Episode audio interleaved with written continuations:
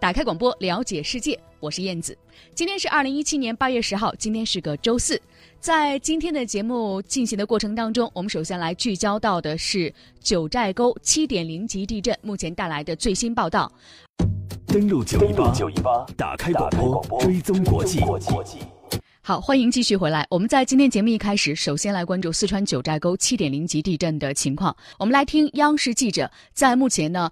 武警交通救援的现场所带来的报道，一些大型的巨石进行一个破拆并且清理。像刚才就是我们刚刚看到，本身在我们最近的这个地方，大家可以看到有一个巨石是散落在地上。这个巨石是昨天是，呃，一整块是压在一个汽车上面，把那个汽车压成一个铁饼。刚刚就是把这个巨石进行了一个破拆，马上进行一个清运。现在呢，就是这边的一个抢修的难度还是比较大的。第一就是。现在的余震还是不断的，就是我们一边要把这个垮落的这个沙土要把它运走，但是一边运走，一边上面的沙土又继续掉下来。呃，间歇性的施工，一边是一边抢修，一边还要给我们的救援的一些车辆或者说是呃社会的车辆来腾出一个通道。之所以要这么加班加点，就是因为这条五四四国道，它的重要性就是我前方是九寨沟的景区，而往那边就是我们的九黄机场。如果有一些滞留的游客在景区里面想去九黄机场坐车，这个是必经之路。而且我们的一些救援的人员或者说是车辆、一些物资，也要通过这条路，然后运送到前面受灾比较严重的九道拐的一些区域，然后进而进入我们的村道。就在一个半小时之内。当地还发生了两次三级以上的余震，我们也看到，像山的两边就不断的有这种碎石或者说是土方滑落下来，打在这个树木上，也是发出这种雷鸣般的一种声音，听着也是非常可怕的。然后，由于这个土方量比较大，而且巨石满地，清理起来，我刚才大概问了一下工作人员，整个清理过程大概需要两天左右的时间。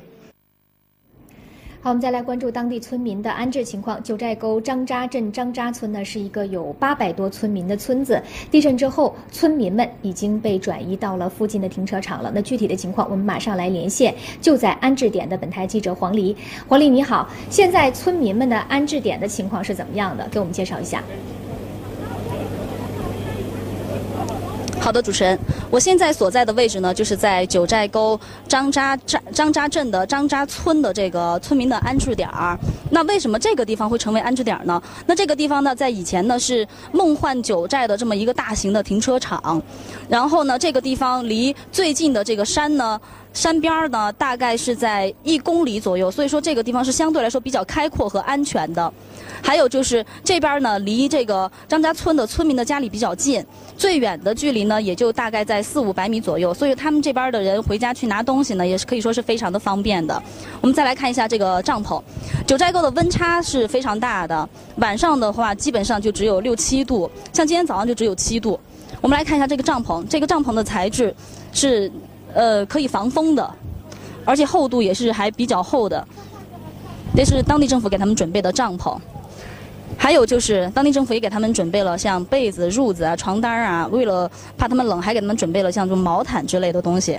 嗯，包括他们的吃的、用的、水啊什么的，基本的物资都是可以呃正常的保证和供应的。我们再来看一下他们这个床啊，因为九寨沟可以说是比较晚上比较冷，就怕潮嘛，他们这个床。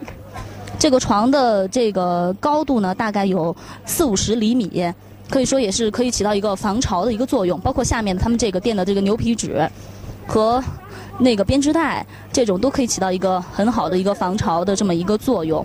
那么这个安置点呢是张家呃张家寨张家村的三组的这么一个安置点那这个地方大概安置了三百多位村民。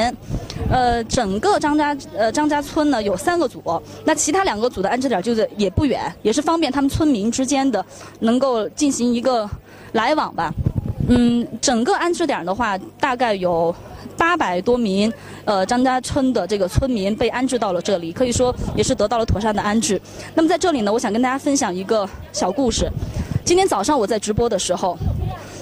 有一位大姐看到我特别冷，因为今天早上只有七度嘛，我六点过左右来的，她就给我端了一杯很热的酥油茶。她说：“小姑娘，你赶紧把它喝了吧，我看你这么冷。”喝完这个酥油茶之后，我不仅身上暖和了，其实更暖的是心，我的心特别的暖。还有就是这位大哥，就在喝水的这位大哥，刚才我在直播之前，他给我递了一瓶矿泉水，他跟我说：“你喝点水吧，太辛苦了。其实我真的不辛苦，我觉得辛苦的是他们。就在这种大灾大难面前，在他们都是受灾的人，他在还在关心我，就是他还在奉献着他们的爱。其实我觉得，就是让人特别的感动和震撼的。所以我也希望我们能够一起众志成城，一起度过这个难关。好的，主持人，我这边的情况就是这样。嗯，好的，感谢黄丽从现场发回的报道。